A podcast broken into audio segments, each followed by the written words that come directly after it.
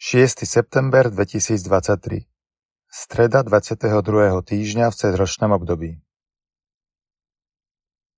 Čítanie z listu svätého Apoštola Pavla Kolosanom Pavol, z Božej vôle Apoštol Krista Ježiša a brat Timotej, tým svetým a veriacim bratom v Kristovi, čo sú v Kolosách. Milosť vám a pokoj od Boha, nášho Otca.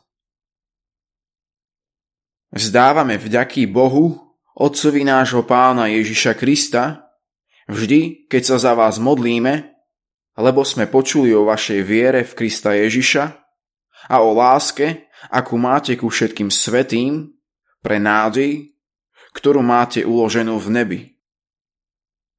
Už ste o nej počuli v pravdivom slove Evanielia. Ono k vám prišlo a ako na celom svete prináša ovocie a rastie, tak aj u vás od toho dňa, keď ste počuli a spoznali Božiu milosť v pravde. Tak ste sa to naučili od nášho milovaného spolupracovníka Epafrasa. On namiesto nás verne slúži Kristovi, on nám rozprával aj o vašej láske v duchu. Počuli sme Božie slovo. V Tvoje milosrdenstvo, Pane, úfam na veky. Ja som ako zelená oliva v Božom dome. Úfam v Božie milosrdenstvo, navždy a na veky. V Tvoje milosrdenstvo, Pane, úfam na veky.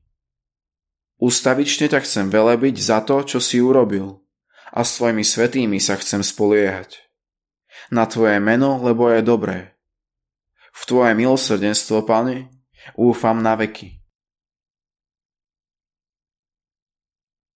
Čítanie zo svätého Evanielia podľa Lukáša Keď Ježiš vyšiel zo synagógy, vošiel do Šimonovho domu. Šimonovú testinu trápila vysoká horúčka a oni ho prosili za ňu. Postavil sa nad ňu, rozkázal horúčke a tá ju opustila. Hneď stala a obsluhovala ich. Po západe slnka všetci, čo mali chorých na rozličné neduhy, privádzali ich k nemu. On na každého z nich kládal ruky a uzdravoval ich. Z nohy vychádzali aj zlí duchovia a kričali Ty si Boží syn! On im pohrozil a nedovolil im hovoriť, lebo vedeli, že on je Mesiáš.